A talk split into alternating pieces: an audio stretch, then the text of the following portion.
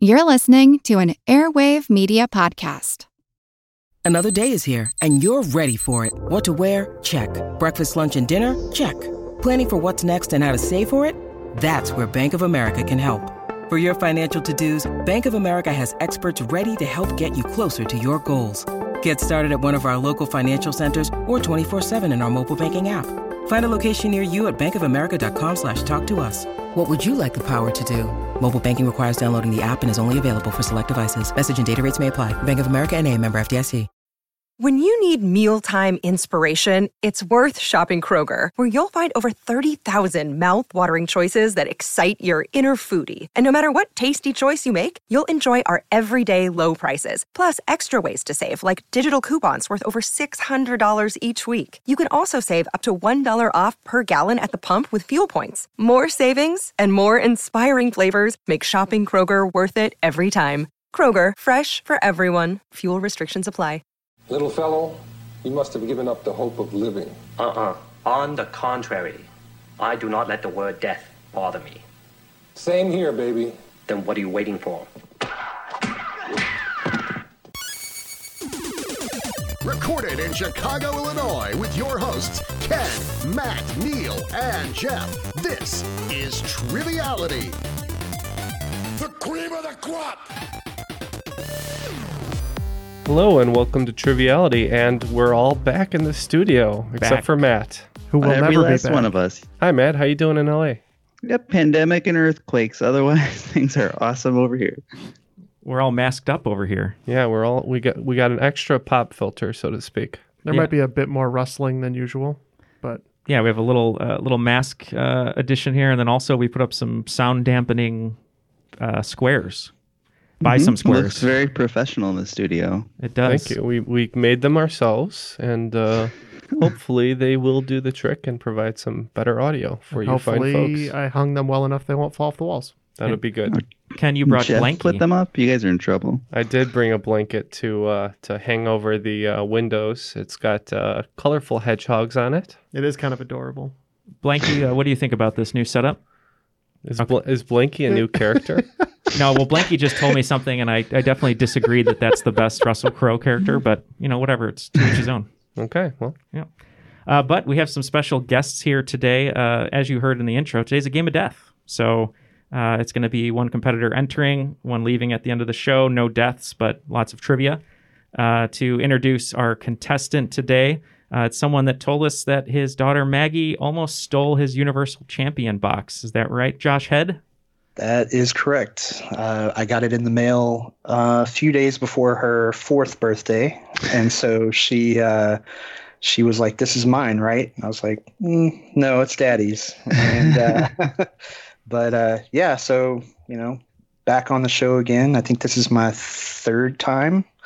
Um, we have been sitting at home just like most everybody else, and uh, that's given me a lot of time to prepare for the game of death. So, uh, been, you know, working out and fighting mentally and ready to go. Good. Nice. Josh Head with a vengeance is yeah. what we're- Well, welcome back to the show, and it was uh, really a pleasure talking to you so much at uh, Geek Bowl too. So Yeah, for sure. I, I had a great time at the at the event you guys threw, and or with everybody else too. But uh, yeah, it was really fun, and I hope that all this is over and you guys can come down to Austin next year. let's let's hope so. yeah, those Universal Champion boxes are pretty awesome, but for a four-year-old, I can't imagine that's the best birthday present. So Uh, she she doesn't care. She just wants whatever. you know, she likes to open things and to say that they're hers. So that's all that matters. Don't we all? We just all like opening things. Um, and that's just going to be an opening to introduce our next guest, the host of today's Game of Death, another Universal Champion, and someone who shares an affinity for a certain music group with me uh, and told a pretty great story about meeting them in person. Uh, and that is Eric Walling. How's it going, Eric? Hey guys, good. How are you? Good. Feels like it's been uh, a long time, but it's been about five months since we last talked, or four or five months, and it's insane how different everything has been. Mhm. yeah, in quarantine time, that's like nine years. So Yeah. it's been it's been a while. Yeah, I've aged a dog year in that time. But yeah, yeah, Neal, I noticed uh, Neal and I had a nice conversation the other day about um, one of our favorite bands. It's a Tribe Called Quest. Uh, I got to see them when I was 22, 23. Um, they were on a really small tour in and around uh, the Midwest and played in St. Louis. And my cousin took me. I went. Um, it was a standing room only show. We were the first people in. I walked straight to the front of the stage and didn't move from that spot for the whole thing. That's what you got to do. You got to post up. Yeah. My cousin kept trying to get me to come back to the bar, and I was, nope, nope, I'm not moving. This may be my only chance to see him. And it was. And I got to meet Phife and, uh, and Jarobi, and, and I almost got to see Q-Tip, but somebody ran. It was like a like a, a fly, like somebody got too close to him, and he just like skittered off. So didn't get to see him, but it was a pretty awesome show. So that one I'll always remember. It's a great memory. Uh, well, yeah, they're great. Uh, if you haven't heard them, uh, definitely check them out. But I'm sure everyone knows at least who they are. Um, are we ready in the studio? We're, we're ready to so. do Game of Death. So All right, Matt. Uh, any rules, or I think everyone knows what it is. So I can I can do this, Matt. Yeah, there you go. He'll be facing off uh, with uh, the three of us, uh, and then pick one of us to face in the fourth round, which is a topic of his choosing. Uh, also, he'll select two players for the swing round and two players for the final round. Um, he will get double points for the swing round as it's two on one, and those are the rules. yeah. well, Otherwise, it operates the same way. yeah. Let's get oiled up. Uh, I guess Eric, take it away uh, with Josh. Yeah, so uh, I'm gonna let uh, Josh decide which uh, which host do you want to start with. Um, you know, let's start with Matt. All right, good, because he was on the top of my stack of paper, and that makes it easy. Convenient. All right, well, you won't be surprised to find out that this is a sports uh, category or set of questions. So um, we're going to start off with a with a question called uh, role models. Only three players in the history of Major League Baseball have averaged 45 or more home runs in any 10 year span. Name two of those three.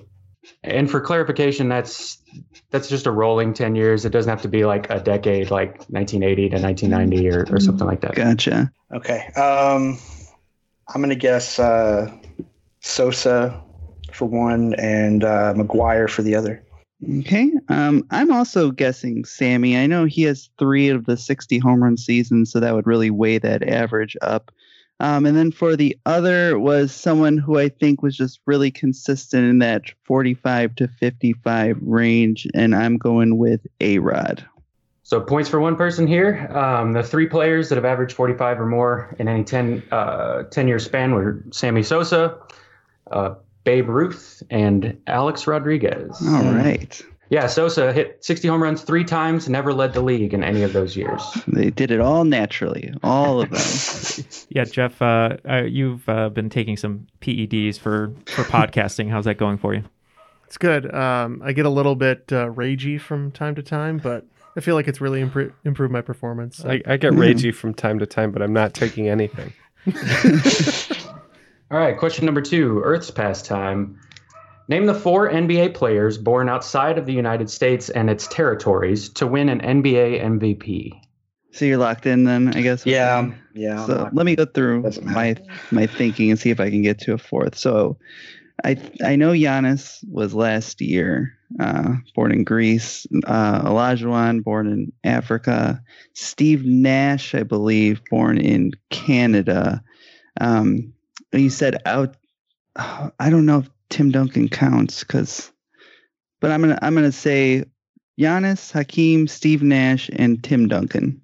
Uh, I had one other than you did, but I only had three. I had Akeem, uh, Steve Nash, and Dirk Nowitzki. Yeah, so you got all four between the two of you. Um, that is Steve Nash, Dirk Nowitzki, Akeem Olajuwon, and Giannis were the 4 Yeah, so Tim Tim was born in the Virgin Islands, which technically counts, right? That's how that works. Yeah, it's a. U.S. Yeah, U.S. territory, the U.S. Virgin Islands. Yeah. So- Okay. I almost said David Robinson, but I remember that he played on a Navy ship, and I was going to say, wasn't he born on a Navy ship on international waters? But that would have been really dumb. A very specific case. All right, number three. Paul Hubbard isn't a name you associate much with football, but this deaf quarterback from tiny Gallaudet University in the 1890s is credited with inventing what football staple that remains largely unchanged to this day? Oh, I think I know this. I I can lock in. Pretty sure he I invented guess- the touchdown end zone dance. he, yeah. he did the, The Irish Cabbage jig and the cabbage patch. Um, Uh, he was doing pelvic thrusting in the end zone, which was very controversial then. I'm gonna say uh, like the goalpost. I don't know. I have no idea. Um, so I think I think the clues there. He was a quarterback and um, he was deaf. So I'm guessing to get the play to everybody, he'd have to bring everybody in The huddle. close. And I think that it's the huddle. It is. It is the huddle. He was. Uh, he invented it because he was tired of the other teams who also knew sign language um, stealing the plays. Did he bang on trash cans? Probably wouldn't have helped him. It wouldn't have helped. All right. This question is called "What Mama Don't Know Won't Hurt Her." Bonzini, Roberto Sport, Garlando, Leonhart, and Tornado are the five internationally recognized playing surfaces that may host a World Cup of what game? Man, three of those playing surfaces are pasta too. So I'll lock in, I guess. Yeah, I don't I don't know. So um, they all sound crazy. So I don't. I'm thinking some kind of modern extreme sport. I know it's not slam ball because I don't think they have a World Cup because it doesn't exist anymore. Uh, but I'm gonna say slam ball because I love slam ball. I'm gonna say bocce. Yeah, so clue in the uh, in the category, or I mean in the in the name of the question, what Mama don't know won't hurt her is because she didn't want Bobby Boucher playing foosball. Mm, Ah, should have used my medulla oblongata. I Er- Eric, you were well. saying uh, that Luxembourg has a pretty stout foosball team, right? yes, yeah, they're. Uh, I found that out from ESPN two the other night, uh, or the Ocho, really, I technically. was gonna say it moved up to two because there's no sports and that's all that's left. Yeah, it was pretty intense. There's like an entire. Uh, yeah, Luxembourg was a, was a powerhouse, which was something that I was not expecting. Um, and uh, America has won five straight World Cups, I think. hmm So yeah, you know, go us. This is the only World Cup of soccer we're winning. I, ca- I can imagine we'd be good at foosball. There was a there was a foosball table my freshman year of college, and it pr- pretty much resulted in me getting a, a solid 2.0 GPA. So, pretty good at foosball though. oh yeah, yeah. If that was one of the classes, would have brought it up Adam- a little bit. Adam's family pinball is what did me in. All right. Last question in the category. Uh, who is the only player in NBA history to have his number retired for three different franchises? Um, and I'll give you five bonus points if you can name the non NBA franchise that also retired his number. Um, I'll I'll lock in. Ooh, quick lock in. Mm. Um, yeah, I think I think it's Michael Jordan. I know his numbers retired, definitely for the Bulls, definitely for the Heat for some reason, and I'm wondering. And I, I think there's another. There's a baseball team, but I can't remember. Because I know that when LeBron went to Miami, he chose number six because they retired 23.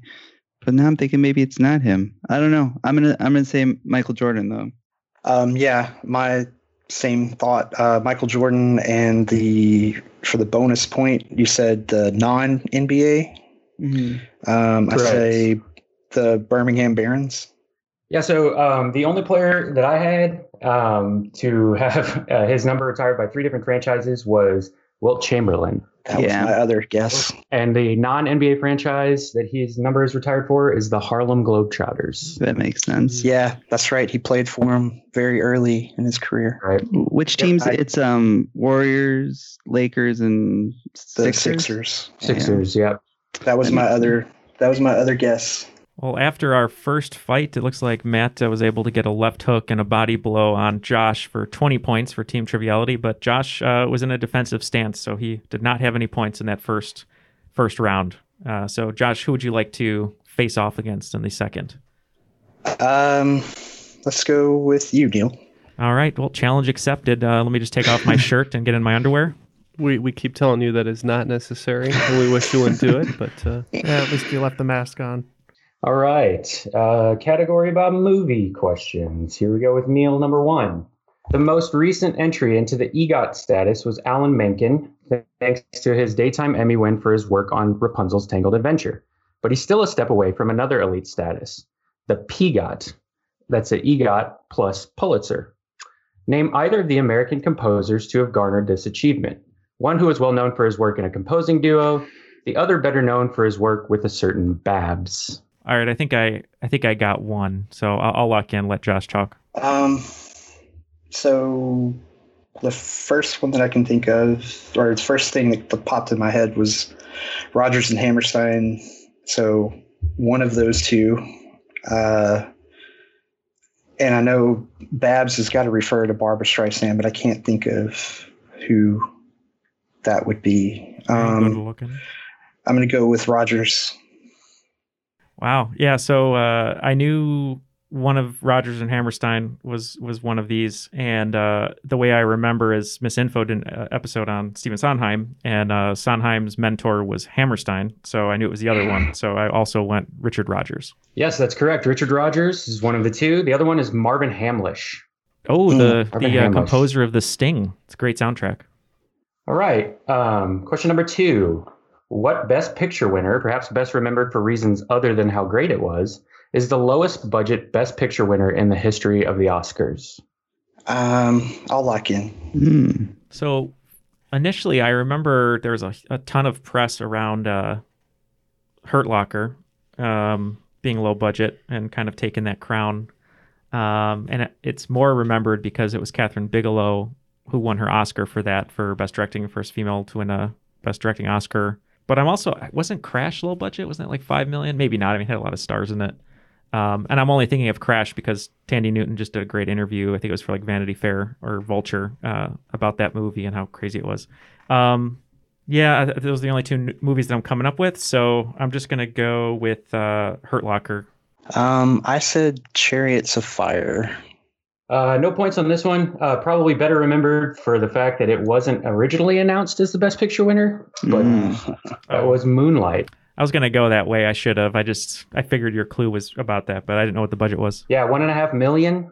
Uh, Marty was second with 3.2 million, and then the third on the list is Rocky at 4.6 million. All of it was from uh, Sylvester Stallone's adult film career, uh, funding the All budget right. Nothing to say to that. All right, question number three. Since its inception, the X and NC 17 ratings have been something of a death knell for movies, but not for every movie rated that way. What is the only X or NC 17 rated movie to win an Oscar in any, in any category while still being rated X? Uh, to clarify, it has since been re rated and downgraded to R. I can lock in. Okay, so Josh locked in. Uh, this brings me back to uh, a pencil that I got once in a um, glove compartment of a car, and it had like teeth impressions on it. And I remember the teeth were uh, were really gnawing on that pen, um, and I believe it belonged to John Everybody's Voight. talking about me. All the words I'm saying. Hey, I'm podcasting here. Um, so uh, yeah, I'm gonna lock in with uh, Midnight Cowboy. Yep, that's the same for me. Points all around. It is Midnight Cowboy. All right, yeah, uh, Dustin Hoffman, man. How about that's how about the '70s for him? All right. How about that Dustin Hoffman guy? Astute observation, Neal. I don't know if you guys have ever heard of him, but he's uh, he's not bad. I've met people like that though at like film parties where it's just the guy and all they, they just bring up like really obvious things like how about that Daniel Day Lewis, right? He's a good actor. no one talks about it, but Yeah. uh, Jimmy Stewart, pretty good. He was a likable guy. All right, question number four.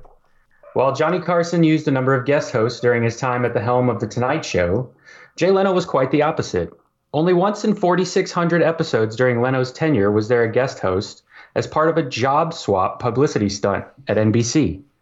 Name the person whom Jay Leno swapped jobs with on May 13th, 2003. That was the one episode where it was funny. Probably. Wow.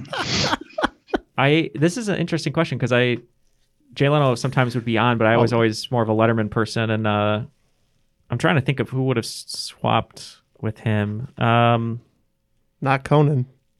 no, Yeah, that didn't go well. I can't think of anything that was on NBC in 2003.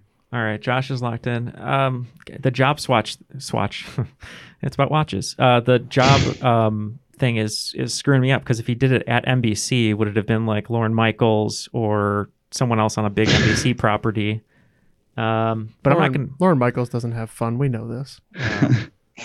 in the news today. Um, I don't know. I, I I'm not sure. I know Joan Rivers used to guest host for Carson a lot, and I thought I, she did it for Leno at one point, but I I'm not sure. So I'm just gonna lock in with Joan Rivers. I'm gonna lock in with Conan O'Brien. Uh, yeah, no points here. Um, so Leno Leno hosted the Tonight Show. She hosted the Today Show. That's uh Katie Couric. Mm. Oh wow, Oh, pass. Matt with the hot take from 2003. not only did she not believe in the internet, but she didn't get Matt's uh, approval. I've been saving that take for 17 years. All right, question five in the category. Uh, thanks to having his knee drained multiple times during the filming of Roadhouse, Patrick Swayze turned down the lead roles in both Tango and Cash and Predator, opting instead to follow it with what significantly less strenuous movie. Uh, I can lock in. Mm, so let's see. I yeah, I I, I think I'm gonna say uh, Ghost.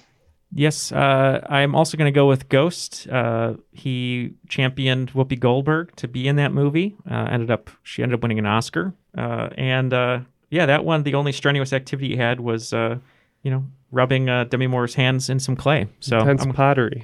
Yeah, pottery. So I'm going to go with Ghost as well. Yeah, I didn't need to use his drained knee for uh, making pottery. It was Ghost. All right, Josh. Well, you got three hits. I guess we both tied here. We both got te- uh, 30 points in that round. So well done. Uh, so the scores going into the swing round are 30 for Josh uh, and a slight lead of 50 for Team Triviality. Uh, Ken, how are you feeling before we get into the swing round? Doesn't matter because I have not uh, performed yet. But uh, Oh, you're kinda waiting? I'm, I'm just waiting to take my shirt off and my and my Well, we don't pants know. too. I guess. It might be me who has to take their shirt off. We don't know I mean, eventually, I'm taking my shirt off. I'll, I'll give one you way or another. I'll give you a uh, a little Treaty of Versailles here. I'll take off my shirt and pants, right? But leave All right, my underwear on. Let's you all just get naked you in take the off studio, You take off your underwear, but keep your clothes on. like Donald Duck. Yeah. Okay. Uh, Except for your face masks. Leave There your was a face masks on. guy. There was a guy nice. at the gym that I used to go to. There's always a guy at the gym that Porky Pig. Yeah. he Porky Pigged it. He he would just walk around with the shirt on, no underwear, just hanging out for all the whole world to see. you get you get completely naked, and then the first thing you put on is your watch. Yep. I don't And understand. And then your necklace. Yeah. Then you got to Yeah. fix your hair. I never understood the gym when I went. It was uh I mean, the male body is a beautiful thing, but uh, Sure it is. I don't. the the locker room was just full of Captain Morgans, guys who just lift up their leg for no reason. Foot foot up on the bench. That's the keys to when you're naked. the horror. Anyways, let's get on to the uh, swing round. But first, uh, Josh, who do you want to take on? Keeping in mind that you will have to take on the other two in the final. Um, can I hear what the theme is first, or no? How did we do that, Matt? We did. Yep, we did. All right, then yes. Yep. So theme for for the midpoint this round is uh, tribonds. I think definitely pick. Uh, don't pick Jeff and Ken, or Jeff and Matt. You know, I'm gonna go with uh, uh, Jeff and uh, Matt. That was wise. Wise, wise. That happened last time, but we got a perfect 10. So Feeling terribly left out, though. I have not yet. Uh, I know you're gonna be you're gonna be cold. You're like the pitcher who's you know in the bench and you you have the coat on, but you don't have a coat. You're just cold. just I'm- naked. You're just naked with no underwear. I'm saving you up for the second round. All right. Naked and afraid. Sounds good. Featuring Ken. All right, I'll go through these uh, ten tribonds. So um, names, words, places that these all these clues have in common. So question number, or, sorry, tribond number one: the city where Spielberg first screened Jaws to a live audience, the original home of the franchise now known as the Kansas City Chiefs. A city where one can turn left off of Houston onto Elm and see a county administration building known for a much different reason. Number two, a baseball player who prefers you not call him Joey, Big Ben, and a character portrayed in various mediums by the likes of Susan Egan, Keegan Connor Tracy, Paige O'Hara, and Emma Watson. Number three, an opaque mineral aggregate of microgranular quartz, the largest national park in the Canadian Rockies, the fictional Missouri home of the Double Deuce. Number four, gallium, Dragon Force, and a 1981 adult animated sci-fi fantasy film. I understood that one. I know. I was like, oh, I got one. Number five, Veto. Michael Jackson and Quincy Jones vis-a-vis Nicole Richie, a fast casual pizza chain headquartered in Omaha, Nebraska. Number six, a ubiquitous computer, a Texans quarterback, Spider-Man's muse, Mary Jane. Mm-hmm. Number seven, Jackie Robinson, Bill Clinton, the answer to the ultimate question of life, the universe, and everything. Didn't even need that last one. All right. Number eight, Justin Long, a little World Circuit champ. Mark Morrison, according to Mark Morrison. Number nine, the Planeteer Ma-Ti's Power, a rock band fronted at various times by either of the Wilson sisters. One of the 28 mansions of the Chinese constellation system. Number 10, Damon Albarn, Coco, the Phoenix Suns mascot. And I take back what I said. I'm glad I was not selected for this. So I, I am as well. Yeah. Uh, good luck, gentlemen, and we will be right back uh, with our answers. Want to learn how you can make smarter decisions with your money? Well, I've got the podcast for you. I'm Sean Pyles, and I host NerdWallet's Smart Money Podcast. On our show, we help listeners like you make the most of your finances. I sit down with NerdWallet's team of nerds, personal finance experts in credit cards, banking, investing, and more. We answer your real-world money questions and break down the latest personal finance news. The nerds will give you the clarity you need by cutting through the clutter and misinformation in today's world of personal finance. We don't promote get rich quick schemes or hype unrealistic side hustles. Instead, we offer practical knowledge that you can apply in your everyday life. You'll learn about strategies to help you build your wealth, invest wisely, shop for financial products, and plan for major life events. And you'll walk away with the confidence you need to ensure that your money is always working as hard as you are. So turn to the nerds to answer your real world money questions and get insights that can help you make the smartest financial decisions for your life. Listen to NerdWallet's Smart Money Podcast wherever you get your podcasts. Welcome to From Beneath the Hollywood Sign. If you love old movies, Hollywood history, or the golden age of filmmaking, you've come to the right place. This is the podcast that talks about amazing stories of Tinseltown from another era and fascinating conversations with writer producer Steve Cuden and actress writer Nan McNamara. One particular argument, he ended up dislocating Ava's jaw. Ava, she was such a tough cookie. Rather than cry or scream or anything like that, she Or call the police. or call the police like she should have. Exactly. What does she do? She takes an ashtray and she knocks him over the head and knocks him unconscious. That's how she fought back. She didn't know what to do, so she called Louis B. Mayer. I think I've killed Howard Hughes. What do I do? Revisit a time when the pictures were still big and everyone was ready for their close up. When you want Tyrone Power instead of Tom Hardy, Jennifer Jones instead of Jennifer Lawrence, or Robert Mitchum rather than Robert Pattinson, then From Beneath the Hollywood Sign is the gin joint for you.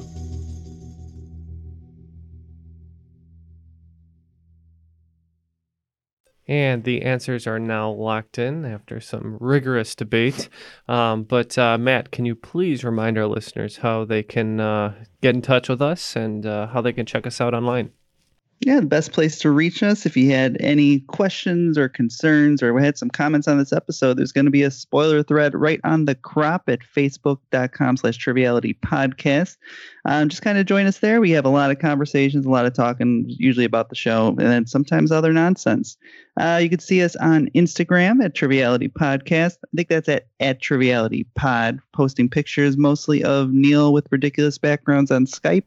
Yeah, that's for Um, the that's for the youths who don't go on uh, Facebook anymore. Mm-hmm. That's right. And Matt, uh, what, what about the crop drop? That thing you started? The thing that I started, yeah, the first one should have already dropped. Uh, if you have any questions, it's sort of an Ask Me Anything style bonus podcast for all of our Patreon listeners. Just send us an email to trivialitypodcast at gmail.com. Put crop drop in the subject, and we're going to read those every single month. And I also can't wait for the emails uh, that are upset about our in studio nudity today. Yeah, well, no, I've already written mine. Yeah, No that will not be on Instagram, so don't worry about that if that if that was a concern. I have a I have a fig leaf in front of my junk, so I brought a bl- uh, big black bar made of cardboard. oh, there you go. Uh, I have a uh, a single serve Keurig in front of mine. wow.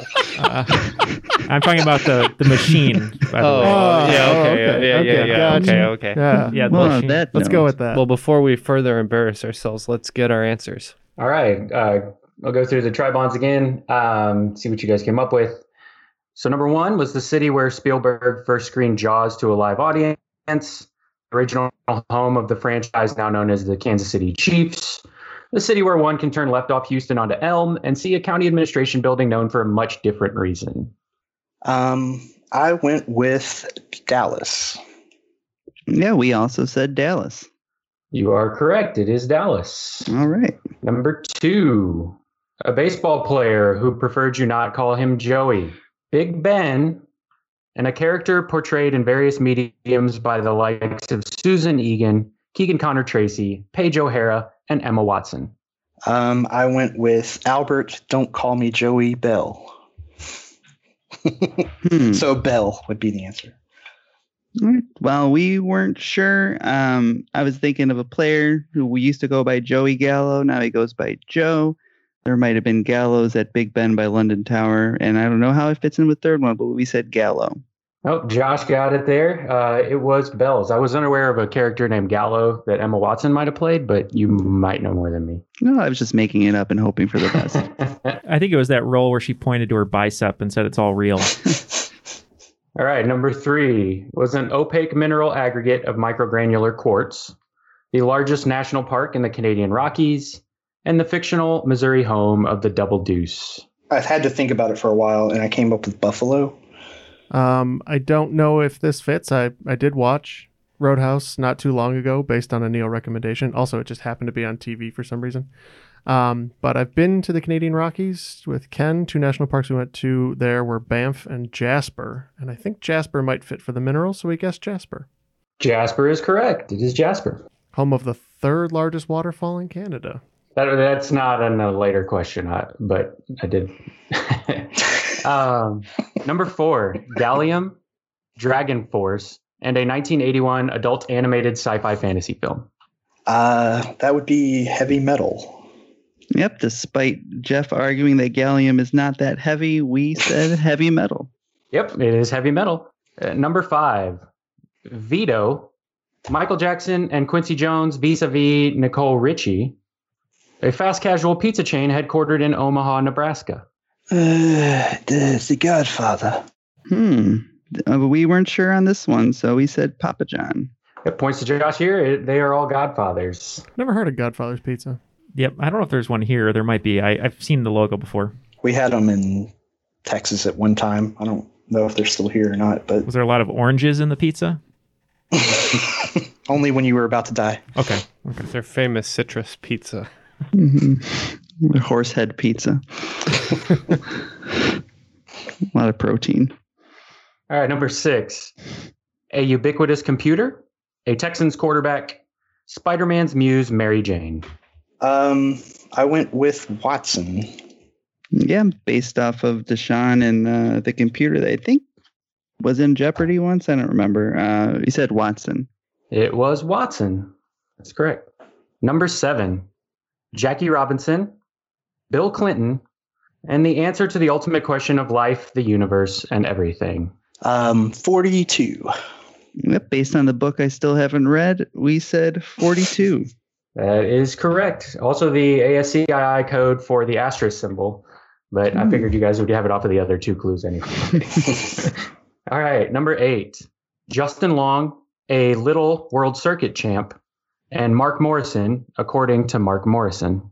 I this was just a guess. Um, I said Mac for mostly Justin Long being in the Mac versus PC. Hmm. Yeah, and then that would Return of the make sense with Return of the Mack, right? Mhm. Too bad that we said loser. So apologies to the Mac there. Yep, uh, Mark Morrison, of course, saying Return of the Mack, Justin Long, a Mac, and Little, Little Mac, Mac, from Punch from Out, right? Punch Out. Yep. All I Macs. just I just got that. like after, yeah. All right, number nine, the Planeteer Ma-Ti's Power, a rock fronted at, oh, excuse me, a rock band fronted at various times by either of the Wilson sisters, One of the 28 mansions of the Chinese constellation system. I didn't want to feel alone, so I said heart. Captain Planet being one of my weird nostalgic memories that I remember every piece of it. and It's definitely heart. And that is definitely correct. The weakest of the different planeteer powers. I never understood what heart really was. Uh, it was a a beam of light that did something. How about all the celebrity? Heart, Heart was the jubilee of the. hundred percent. Did you guys realize how many celebrity cameos are on that show? It's insane. All the villains like Meg Ryan, Martin Sheen, Ed Asner, Jeff Goldblum. Tom Uh, Cruise is on, isn't he? He might have been. I don't know. But Jeff Goldblum played a character called Vem- uh, Verminous Skumm, and he was a rat. It was because it was it was based as entirely a charity thing, especially f at least for the first season. So they were able to get a ton of celebrities who did it as like PR type That stuff. makes sense. I um I uh I'm gonna kill you, Planeteers. Uh, uh, uh, I couldn't think of anything to say. I mean, the the micro impression totally worked though. Um, I uh, uh, he's just he's just thinking. It's just Oh, t- so Tom Cruise had originally agreed to play the voice of Captain Planet, and then he backed out after six episodes, and they removed his audio. Mm. Very weird. Well, it's because it wasn't to the planet Xenu. That's why. Uh, we can move on. All right, number 10. Damon Albarn, Coco, and the Phoenix Suns mascot. Um, I was gonna say George Costanza, but I'm gonna go with Gorillas. Oh yeah, David Damon uh, Albarn is the uh, the singer of Gorillaz, I think. That that's where that comes from. Oh yeah, we said Gorillas. Yep, Damon Albarn, lead singer of Gorillaz, Coco the Gorilla, and the Phoenix Suns mascot, the Gorilla. And Blur, right? Wasn't he? Yeah, and Blur. Yep. Yeah. What a swing round. Josh on the offensive, only missing one question the entire swing round. And if you remember, it is double points for him. So he's picking up 90 extra points. Uh, Matt and Jeff, little worse for the wear. Uh, they didn't get their footing correct, but uh, they picked up 35 extra points, bringing uh, their totals to 85 for Team Triviality going into the next round and 120 for Josh. All right, that brings us into the second half. So, who do you want to face off against next? Um, I'm going to go against you, Ken. All right, good. I've been sitting here nude, looking like an idiot for 20 minutes. I think that means I get Josh in his category though. So All right, so Ken, um, in potpourri and things that I think Ken is interested in. It's always Uh, interesting to find out what people think that is. And I'm, I'm looking forward to it. All right, question number one. Did he do Neal's back piece? Norman Keith Collins is a tattoo artist, better known by what nickname? He is said to have received half of his nickname from his similarities to his family's mule, and the other half from his later enlistment. I'm locked in. I don't know a lot of famous tattoo artists. I'm trying to think of basically any tattoo artist with a like a famous tattoo artist with a nickname, and none are coming to mind right now. This is probably going to be painfully obvious when when I hear it. Yeah, I just have to tap on this. I have no idea. I the only one that I could think of that would be like you know, I, when I think having a mule, a family mule, would be old. So uh, I said Sailor Jerry. That is correct. He, uh, the sailor, half of his nickname from his enlistment in the Navy, and his family mule was Jerry. That is Sailor Jerry. Yeah, better known for his uh, his alcoholic beverages these days, but uh, yeah, I should have gotten that. Question number two for Ken. They should have called it Bad Ideas.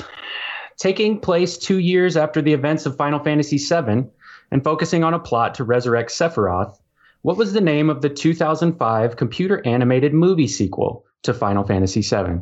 Locked in. That's a Did you enjoy this movie? Yeah. Um, yeah. I like it a bit. It's funny because there's um there's like a there's two versions of the movie, and one Mhm. of them is just like all the action scenes, and the plot is like not Non-existent. barely understandable, and then the the longer version is is quite good. It's just like a cutscene. Yeah, it's like uh, just straight fan service. I, I don't really know much about these kind of questions, so I will have to tap. Yeah, this is an oddly specific question for me. Um, I do recall watching a DVD one time and I saw the trailer for this come on for the first time and I was like, what? There's a movie? And it's uh, Final Fantasy VII Advent Children. Yep, right on the head, Ken. It is Final Fantasy VII Advent Children. Is that like a calendar where you open every day and a Yes. different child comes out? Mhm. Correct. Yeah. Question number three. I wonder if they got a scarf for that. Clocking in at a memorable two hours, what beautiful games score garnered it the first ever Grammy nomination for a video game? It would go on to lose to The Girl with the Dragon Tattoo in the best score soundtrack for visual media that year, but still remains the only Grammy nominated video game in history. Okay, I think I'm gonna go ahead and lock in here. After Josh just said that video games not a strong suit for him. Yeah, not a strong suit. Um, unless it's like Football Manager 2020 or uh, that one probably didn't get nominated no. for its soundtrack. Or the, uh, the the fun game Water Reclamation Plant or yeah. Actually, Football can't- Manager 2020 would be pretty sweet because there's nothing to do right now. Just take a nap. I beat that game in about 15 minutes. You just hit lay off your employees, click. Uh, Legend of Zelda Ocarina of Time. Okay, so um, two things led me to the answer here. One, I think this game is short, clocking in at about two hours, and mostly atmospheric. And then he said something about a scarf um, in the the category. So I think I know what it is. I think it's Journey. Yes, yes, it is. It is Journey, the only video game with a Grammy nomination. Yeah. Journey is great. If you haven't played it, I would highly, highly recommend it. It's a gorgeous game. play it any way you want it. That's the way you need it ultimately. Yeah. Lately, I've been learning more about video games because Henry has gotten into them. So he's, uh, you know, he he watches all the YouTube uh, gamer people and has to bring me his iPad all the time, show me what he's watching, and uh, and I don't understand any of it. So Sounds about right. yeah, Yeah, we've been heavy into Animal Crossing in this household the last few months. Uh, It's pretty high.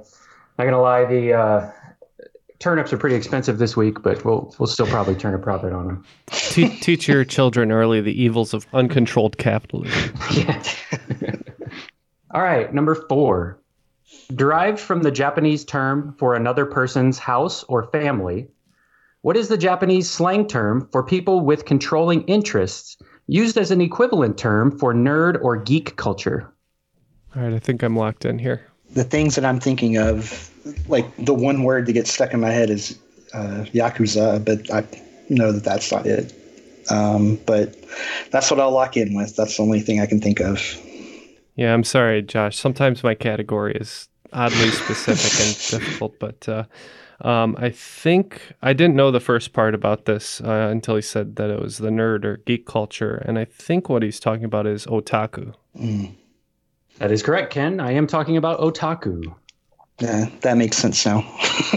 I spent an inordinate amount of time convincing my Japanese friend I am not an otaku, though I kind of am a little bit. It's a gaming website too, isn't it? Mhm. Ko- yeah, Kotaku. Yeah. Okay.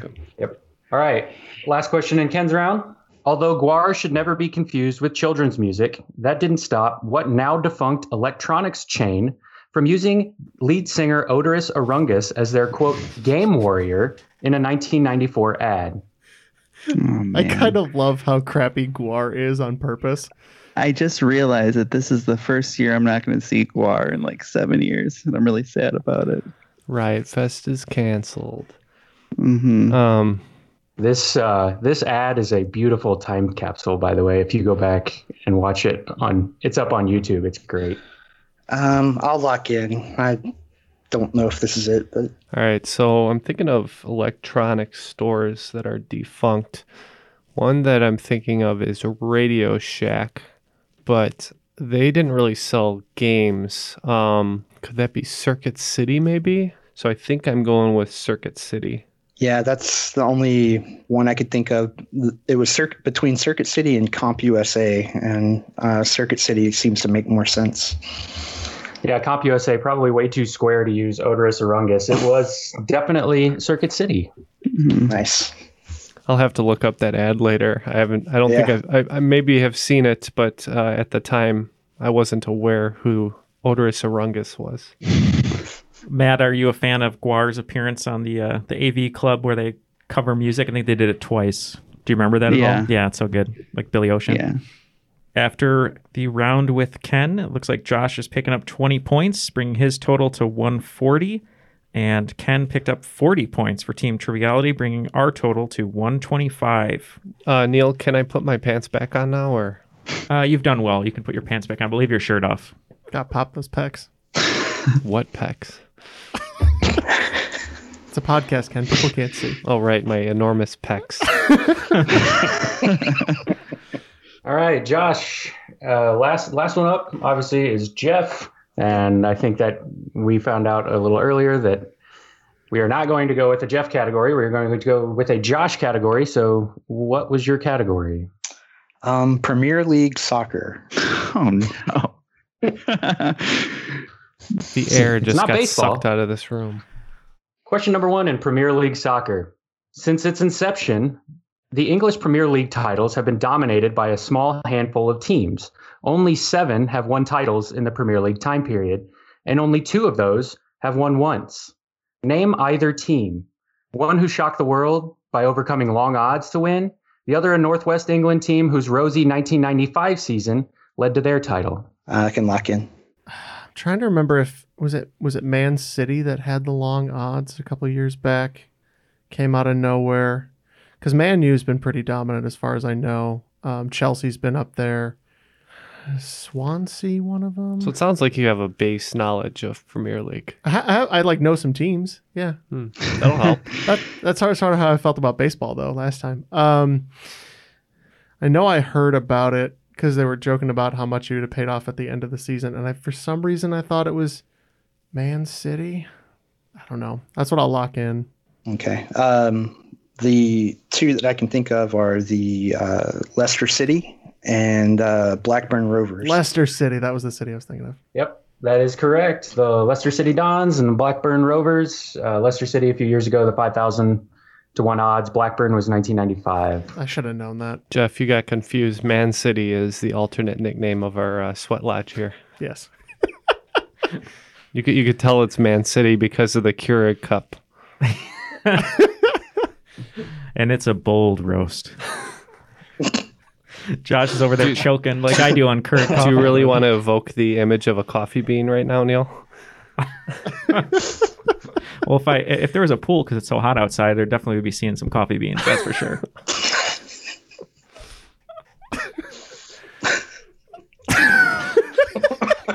It's so. I'm just gonna be honest. It's so creepy in here because we're wearing masks and I can't see anyone smile. So it's so strange because we're laughing, but you can't see anyone smile. Smiling with my eyes. All right, let's get the next question in Premier League, which Jeff is definitely going to know.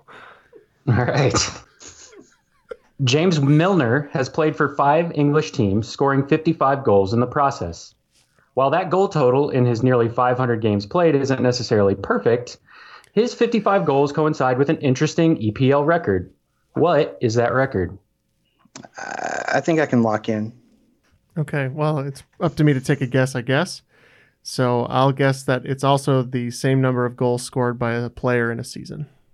Um, my guess is that uh, he's never missed a penalty. Now there was a small clue in there uh, that the 500 games weren't necessarily perfect, but his teams are. They have never lost when he scored a goal. That's right. Yeah. Uh, he used to play for City, so I forgot that. All right, question number three. Which team recorded the worst season in English Premier League history, mustering only one win, 11 total points, and a nice goal differential of negative 69 in the process? nice. That's not good. Yeah, that's good analysis, Ken. Okay, so now I want to think about teams that might play in the Champions. Well, League. Matt, I would say that is not good. Got our color commentary for the new English Premier League. Uh, Ken over here. Uh, Ken, uh, that ball was just stolen from Messi. Uh, how does that make you feel? That was not good. I don't even think Messi's in that, the English Premier that League. is but- not how you want to play soccer, I Neal. think he plays in the Spanish league. Yeah, that was the only name I could think of at the top of my head. So In my opinion, you want to try to get the ball in the net. From my perspective, that was bad. I'm going to go with. Uh, oh, Jeff, do you want to say or Uh, it doesn't matter. I'm just gonna guess a Champions I'm- League or a Tier One. right. I'm gonna say uh, Blackpool.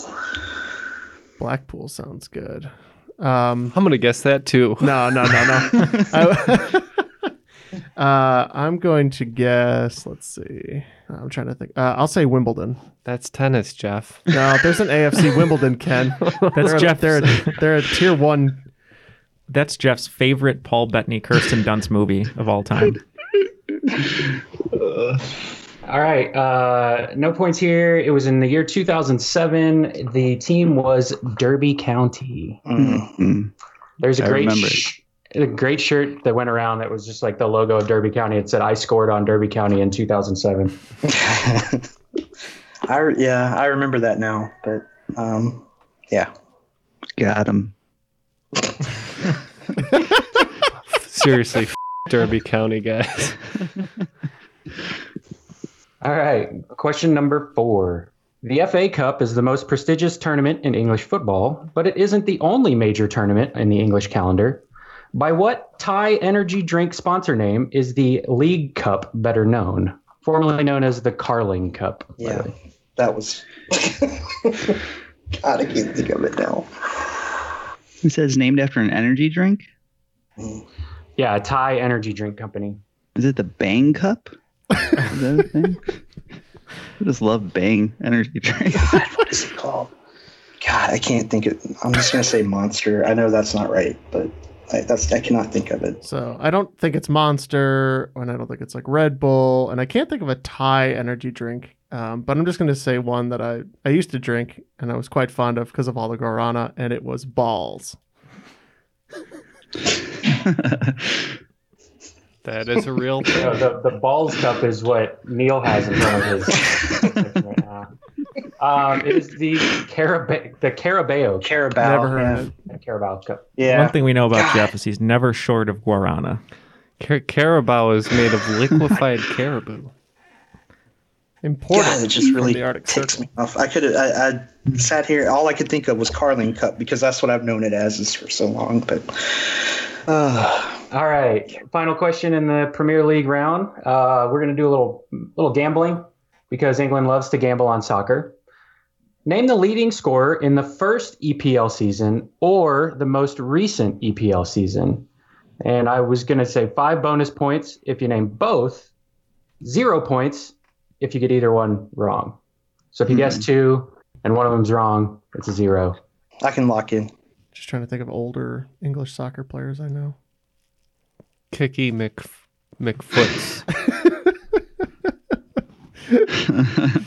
John Soccer. Footy Brighton. uh, Wouldn't that be great if the soccer players had like baseball player names? yeah. I wish it was like uh, in football when they do the introduction, like when they go like the Ohio State, like the Key and Peele sketch, but they're like really angry. Oi! Rhodes Scholar. Yeah, right. University of Oxford, Cambridge. the streets of. Oh, these these players go to soccer academy at ten and then never attend school again. yeah, that's true. Uh, Name a player, Jeff. all right, I'll David Beckham. I was gonna say, Mr. Posh. Um, I'm gonna say Jamie Vardy. Yep, Jamie Vardy was the most recent uh, EPL leading scorer. Uh, the first EPL leading scorer in the first season was Teddy Sheringham. That had never gotten that. After that final round versus Jeff, uh, it looks like Josh only picked up two, even though it was his category. So his total is going to be 160 going into the final round. And Jeff, uh, unfortunately, had to tap, or uh, I guess in soccer terms, uh, toe. I guess you toe the ball a little bit. I don't know, uh, but he got no points. So we're at 125. So those are the scores going to the final round: 125 to 160. My professional opinion, Neal, is that was bad. That's why we pay you the big bucks, Ken. Back to you, Eric. Thanks, thanks for that segue. Uh, yeah, so we are uh, the categories for um, the final round here are going to be Jeff, Ken, Matt, Neal, and Josh. Okay, the wagers are in, and again, this will be against myself and Neal. Is that correct grammar? myself and Neal, Neal and I, me and Neal. It would be- Whatever. It's it's Ken and Neal. It would be against Neal and me. And Ken, uh, that grammar was not good. All right, let's get those questions. All right, Jeff. This is a question about baseball. Uh, I'm just kidding. It's a geography question. The baseballs used in MLB games are handmade in the city of Turrialba, a city in the central portion of what country, who is alleged to have gotten its name from Christopher Columbus during his final voyage in 1502 when he noticed vast quantities of jewelry worn by its natives. Question number two. In Ken, a Chicago area restaurant named Kuma's Corner came under fire when it announced a burger with chili aioli, goat shoulder, aged white cheddar, red wine reduction, and a communion wafer garnish, named for what Swedish metal band? Question three. In a 1997 game against the Denver Nuggets, Hakeem Olajuwon scored 48 points. While 48 points in a game is not a very rare occurrence, in this case it was a record. What record did Hakeem set by scoring 48 that night? A record that has yet to be surpassed. Neal, name the two pairs of actors who have won Oscars for playing the same fictional character in separate movies. And a and the, the final question for Josh is a question about Austin. Although it would eventually be renamed for the father of Texas, Stephen F. Austin, what was the original name of the Republic of the capital of the Republic of Texas? A name perhaps better associated with its Belgian equivalent. All right, we will go over these questions and be back with our answers. Everybody shush! William Shatner has something to say. Kat and Jethro, box of oddities. What do you do when the woman you love dies? Well, of course, you dig her up and you live with her. Aww. The show examines weird things. There are plenty of old photographs from this time period of children out in the streets playing in and among the dead horse carcasses. Oh, I miss those days. Things used to be so much simpler. Kat and Jethro. Then there's the urine wheel, which sounds like a really bad game show. Thing done weird things. Kat and Jethro, box of oddities. That is really mysterious. Join Kat and Jethro Gilligan Toth for the strange, the bizarre, the unexpected as they lift the lid and cautiously peer inside the box of oddities. The Webby Award winning Box of Oddities podcast from Airwave Media. Calling all kids in the car. Brittany and Meredith here from the chart topping Family Road Trip Trivia Podcast. Are you dreading another silent car ride with the fam? We've got the cure. Three rounds of fresh trivia every single week. Movies, music, even science and Disney. We've got something for every trivia buff in the car. No more crickets chirping on those long journeys. The Family Road Trip Trivia Podcast is your secret weapon for connecting and laughing with kids of all ages teens, toddlers, adults, it doesn't matter. Spark their curiosity and challenge their brains with every episode. New episodes drop weekly wherever you get your podcasts. Search for the Family Road Trip Trivia Podcast and turn those car rides into epic adventures. Okay, all the answers are locked in. And right before we throw it back to Eric, just wanted to give a big thank you to Josh and Eric for being Patreon supporters. Uh, without their support, we couldn't keep this going, especially uh, considering today we have brand new sound panels in here that uh, were uh, given to us by the generosity of Josh and Eric's support. So if you'd like to join them, you can go to patreon.com slash triviality podcast. Uh, and get uh, great perks like boxes, posters, stickers, but most of all, extra content. Lots and lots of extra content. So thank you both for your support. Uh, and Eric, uh, why don't you read those questions one more time for us? Yeah, I'd also like my next uh, Patreon donation to go towards a bigger K cup, please, Neal. Thank you. uh, okay, question number one was about baseball, really about geography. The baseballs used in MLB games are handmade in the city of Turrialba, a city in the central portion of what country, who is alleged to have got its name from Christopher Columbus during his final voyage in 1502 when he reported seeing the natives wearing vast quantities of jewelry. We struggled uh, a lot with this one. Um, we were kind of thinking something um, in the Caribbean area, uh, near near North America. So we settled on Puerto Rico, but we weren't sure.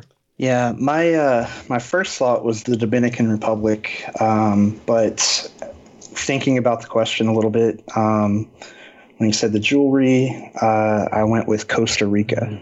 Puerto Rico is not a country, is it? The clue there was about the vast quantities of jewelry. You did pick up on that. Uh, It was they looked very rich. Costa Rica was the correct oh my answer. god. Oh, and I wait, I wagered ten on that. And we did uh, 15 on each question. So I did ten on everything except for mine. I said thirty. So All right. And question two. And Ken, uh, a Chicago area restaurant named Kuma's Corner came under fire when it announced a burger with chili aioli, goat shoulder, aged white cheddar, red wine reduction, and a communion wafer garnish, named for what Swedish metal band?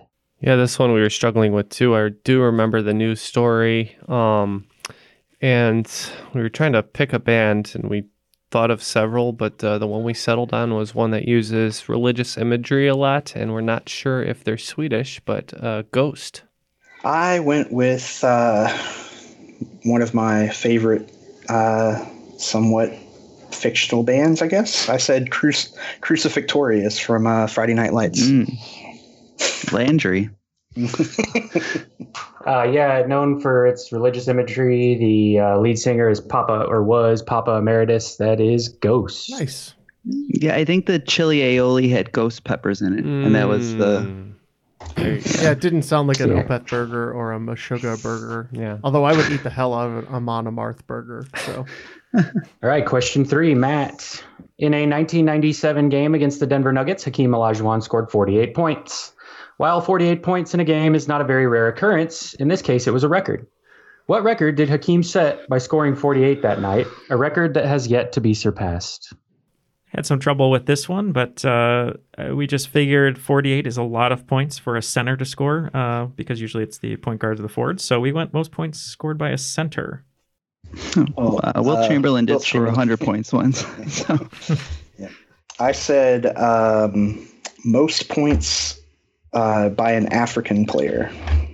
Uh, actually, so Ken kind of touched on uh, something in his deliberations earlier, but didn't quite um, uh, get to the to the actual answer. That is, he scored the most points ever without a free throw attempt.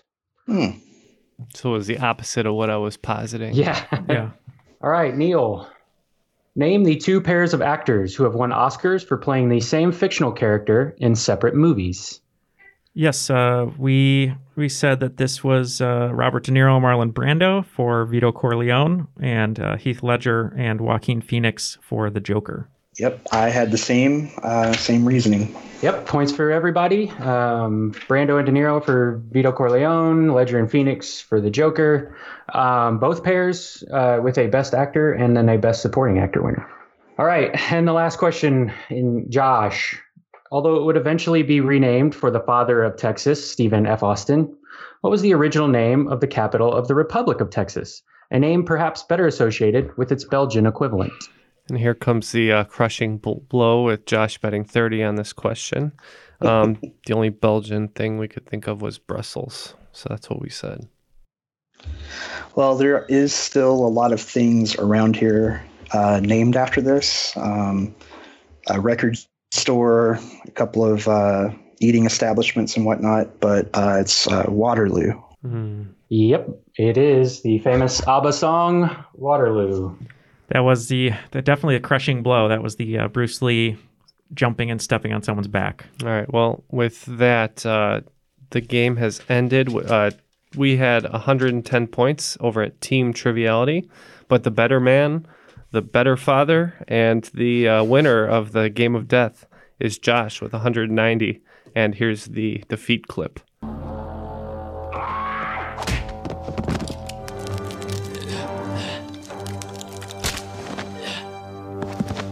Fatality. We got naked for nothing. Not for nothing. I guess that's It's true. never for Now, nothing. now, now. It's never, it's never for nothing. That's right. Great, great uh, game, Josh. we soiled a K cup. Yeah, that was uh, that was a tough one. That was uh, that was very. Uh, I, I thought I would do better, but uh, that was those were great I mean, you won, though. Well, you you won, so turned us into the Derby City or whatever that town was. We're the Derby City of trivia. The, the Washington Generals of the uh, Premier League. Yeah. You'll get a shirt that says I beat Triviality at Game of Death in 2020. That's awesome. Um, yeah, that uh, that was a that was a really good game, Eric. Um, Thank you. Yeah, it was fun to write. Um, I was excited when I got when you said to I could write a Premier League category because I am also a Premier League fan, and one of my best friends is a is a big Premier League fan. So I sent him a text saying, "Hey, you want to help me write this?" Which so shout out, hi Matt, thank you uh, for helping me out. I have a string of about forty five texts from him just shouting questions out. So I said, I think I, I'll, I'll be able to pick out of this. I'm good. And stop now, please. Yeah, thank you Yeah. very much, Eric. That was that was awesome. Great questions. I had a lot of fun. Uh, thank you, Josh. Uh, shout out to your son Henry as well. I don't know if we mentioned him yet on the episode, but uh, shout out to Henry and Maggie and Maggie. Yeah. And also, uh, shout out to my wife Michelle for helping me play test some of these, and for my three kids who were quiet for the whole time. so that was go. pretty awesome. Yeah, I'd also like to thank my wife Kristen for uh, putting up with the children while while I was doing this. So All right, thanks again, guys. Uh, that was the game of death for uh, Josh, Eric, Matt, Jeff, Neal, and myself. That was Triviality, game of death.